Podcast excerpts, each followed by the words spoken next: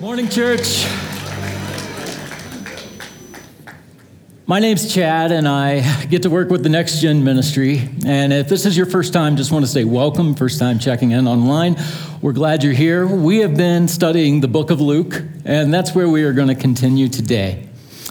Um, now that I've caught you up, last week Pastor Ernie shared about how what's on the inside should light up the outside. Uh, Jesus' words uh, is the light inside us should, should light up the outside, not the outside hide what's inside.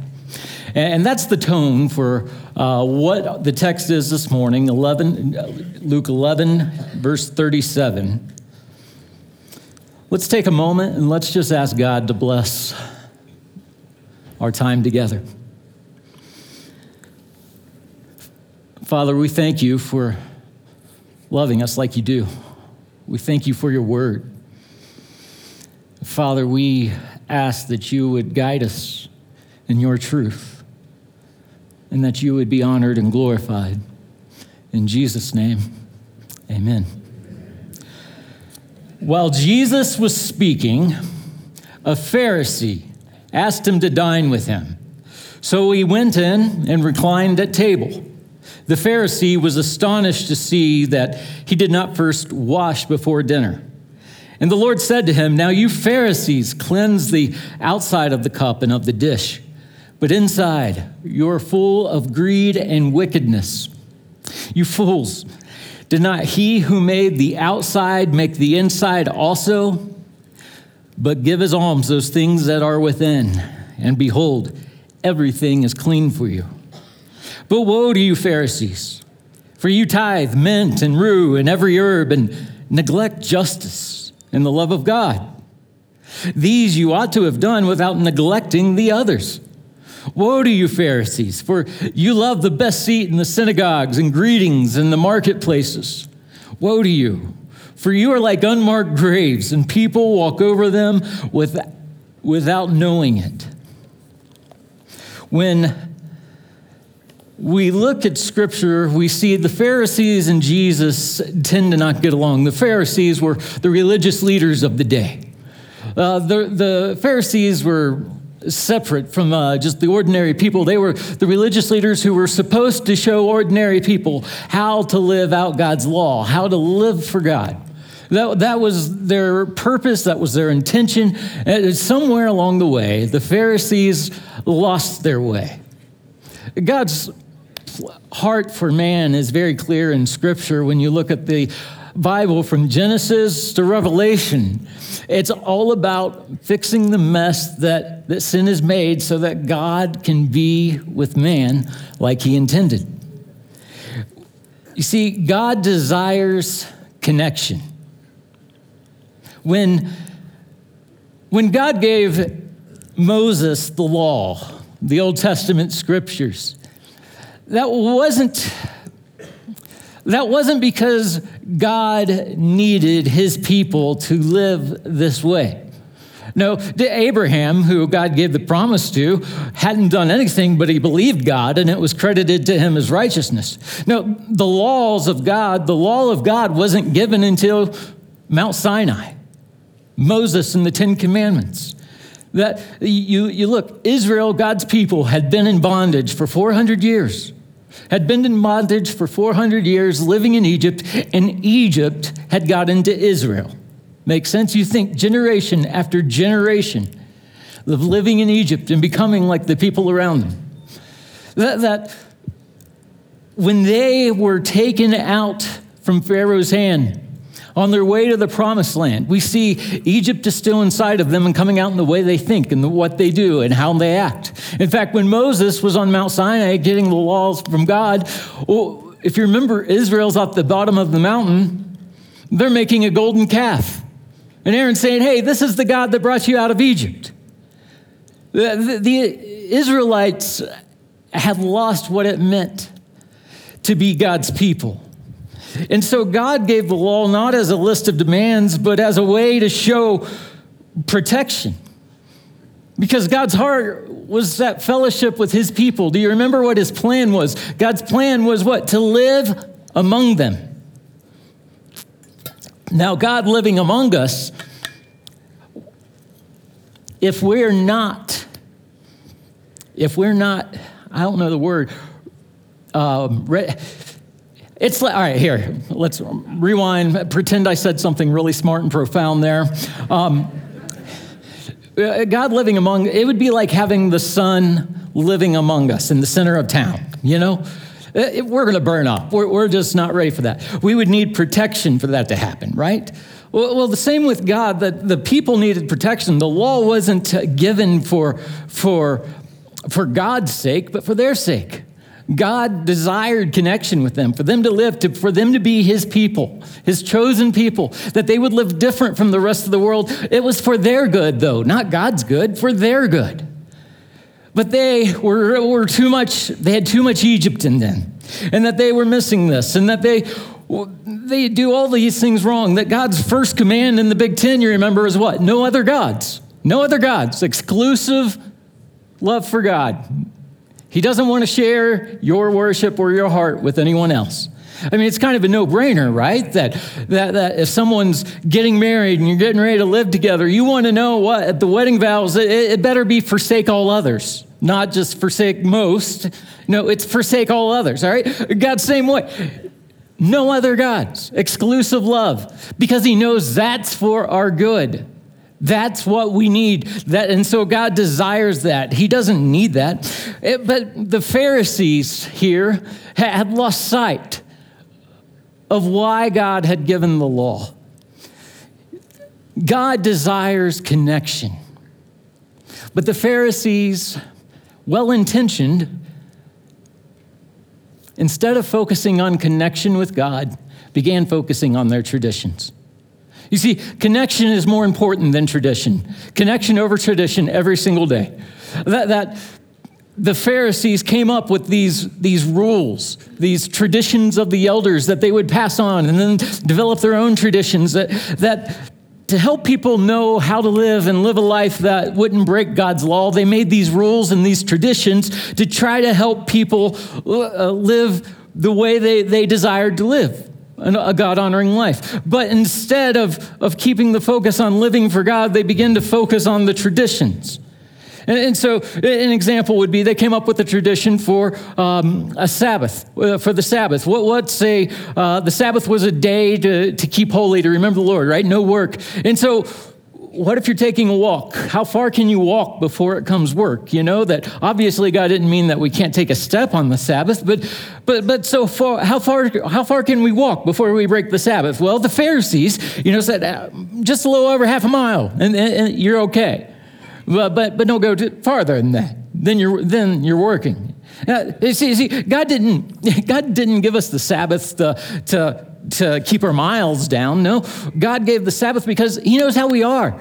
Israel, they, they had been slaves in Egypt. We are driven to go, go, go. We are busy, busy, busy people. We love it. We're, we're, we're always wanting to be productive and wanting to do something and always on the go. And God gave the Sabbath so that there'd be a boundary, there would be protection to remember, keep important what's important. I mean, how many of us have, have had to uh, give up something that is more important, like time with family, time with God, because we are so busy with all these other commitments we've made? It's not that these things are bad and we shouldn't make any commitments. It's that we need boundaries, we need protections. And so the Pharisees lost sight of the purpose of these traditions, began focusing on the traditions themselves, and that's what they were teaching uh, and that's what they were living for. When I say traditions, uh, I know some of us will think traditions, blah, you know, that we don't, we don't even like the word. I don't know what the connotation it is for you, but traditions can be good. The traditions that the Pharisees were, were trying to share with the people, in the right mindset and context, they were good things. Traditions can be good. You know, I, um, how many of us pray before we eat? We'll take that's a tradition that before you eat supper, your family will stop and pray and give thanks. That, that's a good tradition. I hope to pass that on to my kids. But, but to just stop, pray before you eat, and not have any connection with God, that's not what I'm going for at all. I want my kids to, to have a relationship with God, to have a, appreciation for the blessings that, and knowing that everything good in our lives is from Him. For, for my kids to realize we have a dependence on God. That's what praying before we eat as a family is, is for that reason, not just praying before we eat and then have no connection with God the rest of the day. Does that make sense? The connection, the tradition is good when it's in connection with the heart. The Pharisees were losing sight of this and we're passing on their traditions. The tradition is only good when there is connection. My wife and I had a long distance relationship the entire time we dated. The entire time we dated, we did not live in the same state. And so I am so old that, that I can remember back when you didn't have a cell phone. I know, I know. I know. The, the, the phone used to be stationary, it'd be on a wall, or even the rotary phones. Yeah, yeah. Well, when we first started dating, I didn't have a cell phone. And, and so we would have to actually schedule and set up a time to talk on the phone. It was the strangest thing. But Sunday nights was our night to connect. That was our night to talk on the phone. If you remember, our, our long distance provider had five cents a minute on Sunday night, right? Some of you know what I'm talking about. All right. So, so Sunday night, you would find me for a couple of hours talking with Megan on the phone. And if you know me, I do not like talking on the phone at all, but that's how important the connection with her was to me. That I would I had this tradition. Imagine when we got married though and we sit down on a Sunday night. Do you think I got up from the couch from sitting with her and, and said, Hey, I gotta go talk on the telephone? No, I'm not I'm not that dumb. All right. When the Pharisees, in a way, in a sense, were, were focusing on the telephone more than the connection. It's like they were saying Sunday night, yeah, yeah, let's go focus on the phone and let's, let's keep the phone as pretty as it can be and let's put up protection around it so that nobody would accidentally trip over a cord or mess up that, that, that, that telephone. You see, traditions can lose their focus when they lose their focus of, of, of connection. Traditions don't pass on love, love passes on tradition. You see, traditions do not pass on love. Love passes on tradition. That you pass on the traditions that are important to you, the, to the people you love. You pass that tradition on because you love them. Traditions miss the heart. Here, Jesus is sitting with a Pharisee, eating with a Pharisee, and the, Jesus doesn't wash his hands. You see, what was going on here? That was just a ceremonial washing. That wasn't hygienic. It was just a little bit of water, but it was a tradition to wash hands before. Good in intention, but became where they didn't care about what their hands did. They just had that ceremony where they were washing. It would be like, saying you need to clean up the way you talk by washing your mouth out with soap. All right, that, that's how I look. It'd be like saying you need to clean up the way your words by brushing your teeth. Now, maybe you had a parent like, like mine, where your mama said, you know, I'm going to clean your mouth out with soap when you, when you don't talk like the way you should. But your mom really knows that, that it's not uh, washing your mouth out with soap that's going to clean up your language. What? It's cleaning the heart. And that's where Jesus is, is drawing the line and saying he was more concerned with the connection than tradition to really love God. But not only is connection more powerful than tradition and connection over tradition, connection over presentation. The Pharisees were absolutely perfect, were flawless in their presentation. Jesus said that everything they did was for people to see. They were the ones who were supposed to be the models of living for God, of what that looked like. And from the outside, they would clean up the cup and you would think it's perfect, but inside it was something totally different. I, I guess Forrest Gump's mom was right that life is like a box of chocolates. You never know what you're going to get. That, that, oh, did anyone ever get those like cream filled ones as a kid that were just awful? That's not my notes, but uh, point is, what's on the inside matters. The connection with God on the inside wasn't there. They were filthy on the inside, full of greed and wickedness. So we have to be very careful that we aren't just focusing on our presentation, that we aren't focusing on just others' presentation, that we need to focus on what is inside, what God sees, what God knows. The Pharisees had made a show of everything. I mean, they would give and they would announce it with trumpets. They, they would, uh, they would pray beautiful, long, eloquent prayers for others to see. They had the best seats in the house at the synagogue. They looked like they had it all together, but they were missing what it was all about. I want to ask, what have you done? What have you done recently out of your love for God that nobody knows? What have you done recently out of your love for God that nobody else knows? That you didn't get a pat on the back. You didn't get a that boy. You didn't have someone in the corner saying, Man, you're just so spiritual. What have you done that was purely out of love for God? You see, God's not calling us to lives of godly secrecy.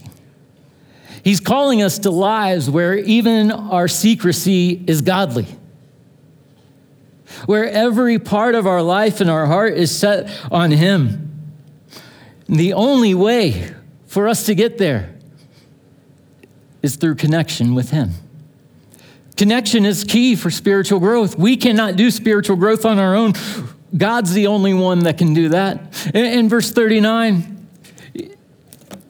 now, you Pharisees, what? You cleanse the outside. You guys are making the perfect show. You look good and you look like you love God, but inside you're loving just yourself. You're full of greed and wickedness. God is not fooled by any front that we put on. He made and He sees what is within. Connection's not just over tradition, and connection's not more important than, than just presentation, but connection is also more important than information. You see, the Pharisees, they knew Scripture. The Pharisees were devoted to studying the scriptures. Jesus even acknowledges it in John 5 that they were devoted to studying the scriptures, but they missed one thing the heart of Scripture, what Scripture was pointing to. It was all pointing to Jesus, and they totally missed it. They completely missed it. You see, connection's more important. Connection over knowledge in any day. Connection over information. Because the, the Pharisees were full of all this information, but their lives weren't being changed. They were majoring on the minors and minoring on the majors. Jesus says, you know, you tithe on these every on these little things, these spices. The law didn't require that they tithe on all that. They were going, they were going eh, to the extreme as much as they could, and, and well attention of think, man, they are carrying out the law. But listen, no, they were neglecting what? Justice, the love of God. See, the problem wasn't what they were doing, it was what they weren't doing. They were missing the connection to living out love for God. The Pharisees had missed the heart of Scripture. It, it, it, it's sort of like setting your house on fire, watching it burn down, not putting any water on it, and just sitting there thinking, oh man, imagine how much water we're going to save. Majoring on the minors and minoring on the majors, living out the little parts, but not the big parts, does not make any sense. The problem wasn't the Pharisees had a lack of information, the problem was the Pharisees didn't have any transformation somehow in their devotion to the Old Testament, what we call the Old Testament, to, to the law, to the poetry, to the prophets, somehow in all of their devotion and study of the scriptures, they missed the heart. It just became head knowledge. You see, scripture is for connection, and it does give us information, but it's ultimately for transformation. What good does it do for us to read and study God's word, but not change anything in how we live? Scripture is, is to be lived, not just to be believed. Faith without works is dead. So, do you believe?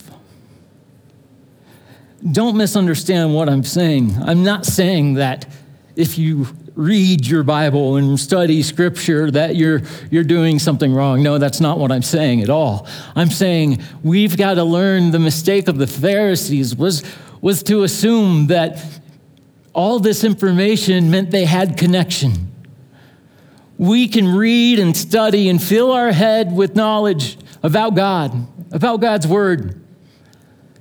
But if we're not allowing for Him to fill our hearts, and we're just having Him fill our head, we're making the mistake of the Pharisees and we're going to work out and live a faith that is dead. Connection is part of knowledge, but we can't just assume that knowledge is everything here. That's what the Pharisees did, and the Pharisees made this mistake that when we read Scripture, is our response what it should be? How can we read Scripture and not, not find ourselves more in love with God? How can we read Scripture and not see we want to change because of what He's done for us, because we know He wants what's best for us, because He loves us, because we know that we are better at life with Him leading it? John Stott said, There is something fundamentally flawed about a purely academic interest in God. God is not an appropriate object for cool, critical, detached, scientific observation and evaluation. No, the true knowledge of God will always lead us to worship. Our place is on our faces before Him in adoration. See, studying God's word just so we can recite some verses that's not the point. Our lives, every moment, should be lived in worship where we see how good God is, how great He is. That's how I know if I'm living by the Spirit, if I'm walking in by the Spirit, is, is God looks good and sin looks bad. When, I, when God is looking good to me, and His will is what I, what I see as good, then I know I am allowing the Spirit to lead. When I focus on myself, when I focus on, uh, on how I look, where, what, how much I know, then I'm missing it because spiritual growth is not about self reliance. It always points towards God. If, I want to say something here that please understand. I, I, don't mean it to be taken the wrong way, but if you are not growing in your walk with God, if you are not finding your time with God, your walk with God enjoyable, then maybe you're not doing something right. If all the spiritual disciplines in life are just nothing but a chore, then I think you've missed the heart of it. We, we hear, and for a long time I'd beat myself up. I hear about how others would, you know, spend hours and hours, even entire nights in prayer. And, and, I, and I would try, and man, I just couldn't do it. You know, I was like the disciples, I fell asleep. And I would beat myself up and I would try harder. How others would read scripture like crazy and be able to comprehend and flow through it faster than anything, and I get stuck on a verse. I, would hear how others were, were serving and how God was using them. And, and, and I would look at myself and compare, and I would feel like a failure. I would try harder, but then I'd still feel like a failure because I wasn't measuring up what the others were. You see, spiritual growth, connection with God, it, it doesn't, God has made you you. And there's no one else just like you. He has given you unique talents, abilities, personality, and He's given you spiritual gifts that He has uniquely given to you. That don't compare yourself to others and try to be them. That's what Pharisees do. Rather, Surrender to God and embrace, embrace the strength, the gifts He's given you for His glory. You see the difference? There's a huge difference in looking at others and measuring ourselves by that versus giving ourselves to the leading of God's Word and His Holy Spirit. Think about this that, that disciples aren't mass produced all in the same way. What would, what would feed an ant will starve an elephant, you know? That, that, that through scripture, it's handcrafted. People that walk with God and people that God used, it was different. You know, it wasn't the same story every time. He didn't use an ark and send a flood every time. Uh, he, he, gave Moses, Aaron, he gave him staff, right? He, he gave some uh, kingdoms. He gave some, uh, uh, he gave Gideon a fleece. He gave Miriam a song. He, he used different things in accordance with the person so that his strength and power would be shown and nobody else's. When we fail to see and we just think it's all the same and mass produced, we become Pharisees where it's one upping one another. But you look, God appears all throughout Scripture to be specializing in his workmanship of each one of his children. And that he is working on each of us through the word, but maybe differently, that the application's different. For, for some of us who have been following Jesus for years and years and years, the application might be different than what it is for someone who's just finding out about Jesus for the first time.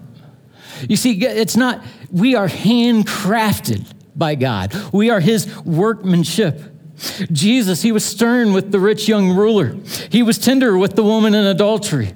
He was patient with the disciples, but he was ferocious with the scribes. He was gentle with the children, but he was gracious with the thief on the cross. Well, now it's your turn. It's my turn. And realizing that God works uniquely and differently in each of our lives so that we are handcrafted to look more like Jesus. Jesus is blistering with the Pharisees in this passage. He, he, he gives the key in verse 41, but give his alms those things that are within. And behold, everything is clean for you. Jesus didn't come and give them more rules, but rather Jesus challenged the connection, the heart of the matter. That, that when, you, when you think about your spiritual life, what comes to mind? If I were to ask you, and we were to sit down and just talk, and I'd say, How's your spiritual life going? How's your walk with Jesus? How would you answer? If, if you're like me, for a long time, I, I, would sit there and I would think, okay, how much have I read the Bible this week? How much have I prayed? I haven't killed anybody, so I'm good there. Um, whenever we measure things by just Bible reading and prayer, Pharisees will always win. But what about measuring your spiritual walk by measuring are you growing in love with God? Do you love Jesus more than the day before? How are you growing in your love for others? Are you more easily irritated than ever before? Or is the peace of God expanding in your life? You see, I can't make myself more loving, only God can do that. I can't make myself more joyful, only God can do that. I can't have the peace that surpasses understanding without Him. You see, spiritual growth isn't about all the things that we do and we do it all because we try harder and we dig deep and we do better and we do it longer and we get it right finally. No, spiritual growth is saying, God, I am yours. I, I want you to lead, not me. When God shapes a person, he always shapes the internal man before the external. It's shaped by connection. So, what drives connection? Well, connection is driven by love. Connection is driven by love. What is the greatest command according to Jesus? I mean, you take all of the Old Testament and you sum it up the law and the prophets, what? The greatest command is to love the Lord your God with all your heart, mind, soul. These are internal things. Loving God is, is the greatest. Without loving God, you've missed it. It doesn't matter what we did on the external, we miss the internal. Because God, loving God, changes everything. But changing everything will not change our heart. You see, we want to focus on the external. We want things to change. And so we begin focusing on those things and we miss the most important thing. So, how do we get this connection? How do we make sure that we're connected? Well, connection is the result of surrender. He's already taken the first step. Connection is the result of surrender. Jesus said in verse 41 Give God those things that are within. You see, spiritual growth is not this try harder, it's not this dig deeper, it just doesn't work. We've tried that. It wears out, right? We finally reach a point of frustration because we just can't do it. That's kind of the point. We sang what? Jesus paid it all. All to him I owe. All right, when you hear that, when you sing that, is it all to him I owe out of obligation? Or is it all to him I owe because, man, he paid it all. Do you see the difference? One is a sense of duty and obligation, another one is love. Uh, that we cannot do it. We cannot make ourselves more like Jesus. That is his work. The trying harder will lead us, will, will, will never lead, lead us to be like Jesus. Spiritual growth is when we surrender and we allow God to be at work in us. I don't know about you, but uh, who else is worn out by the try harder cycle. What did Jesus say? He didn't say try harder. He said, no, no, come to me, all who are weary, heavy laden. I'll give you rest. Take my yoke upon you, right? It's gentle, it's light, it's easy. See, Jesus doesn't come to grow us more like him to, by putting more rules, regulations, and things we have to do because we know we cannot do it to make ourselves like him. That is his department. We have to surrender. That is our part. Say, God, I gladly place my life in your hands right now. That I give you the things that are within. I don't want to hold on to them. God, I give you all that is within and watch how God will change the outside. And you know, the interesting thing is surrender. Surrender doesn't take our energy out, it doesn't deplete us. Trying to do acts of righteousness by our own power, yeah, that wears us out.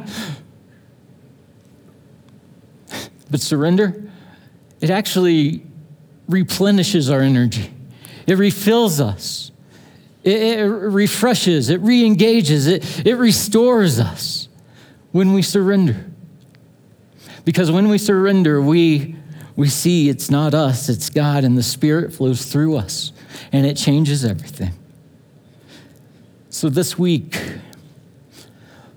will you begin praying prayers of surrender? Surrender is not a one time deal. It's not one of those things I surrendered one time and I'm good for. Uh, I have never seen that work.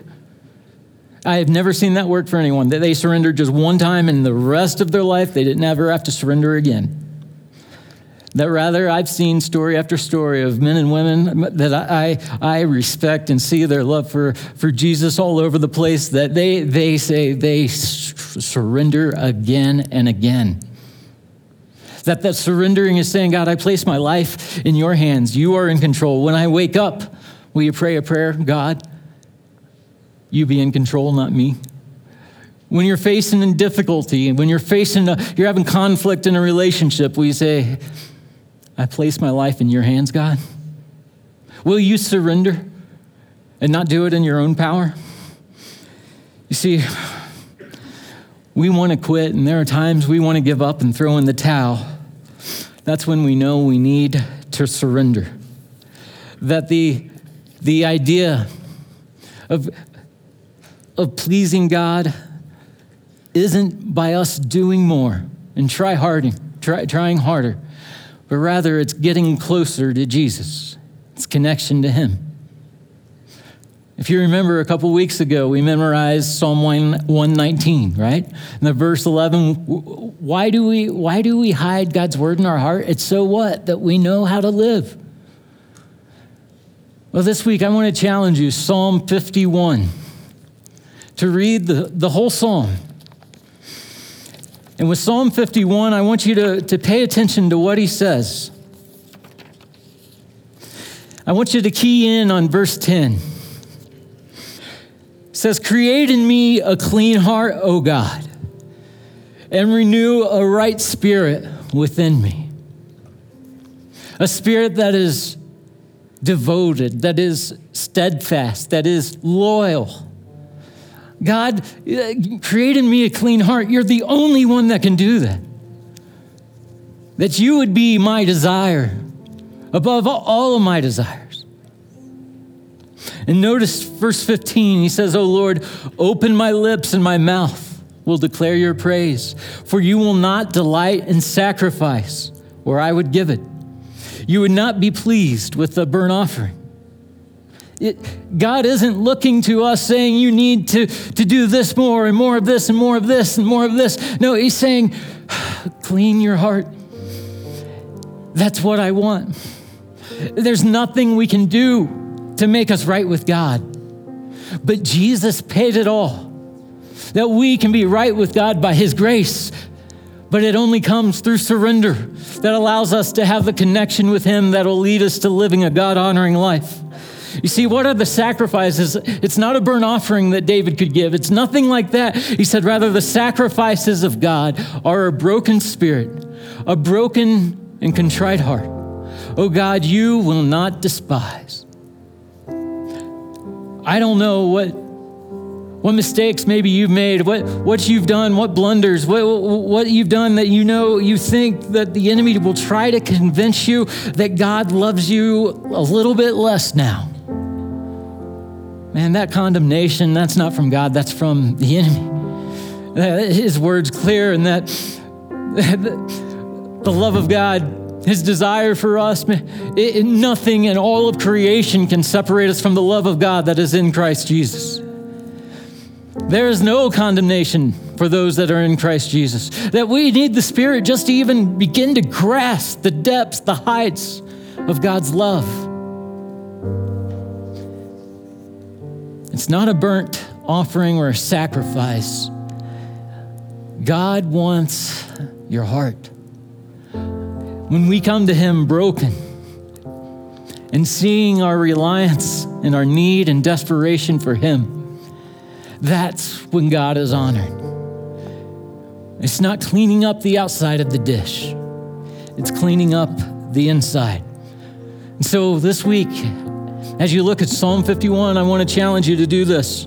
Number one, surrender. Read and meditate, reflect, spend time pondering the scripture. Allow God to, to hide that word in your heart. Beyond that, then I say surrender again. If we read God's word but don't do anything with it, don't change the way we live, we've missed it. Let's surrender and meditate and then evaluate. Your, your walk with Jesus is your walk with Jesus. Don't try to be like me. Don't try to be like someone else. No, it's your walk with Jesus. Look at others and see how they follow Christ. See what you can learn from them, what works, and do that. But don't try to be like them. You'll focus on the external. And then finally, innovate. What do I mean by innovate? In your walk with Jesus, when you evaluate and you see, when you, feel Him leading, that you come alive, that you know that He's using you and gifted you and called you in this way, and you come alive and innovate, use that. Use that. Change up, keep the approach fresh. If your time with Him is getting stale, then maybe it's time to innovate. I don't have the answers as far as saying this is what you need to do, but I know the one who does. And I know that he wants connection with you. Love you, church.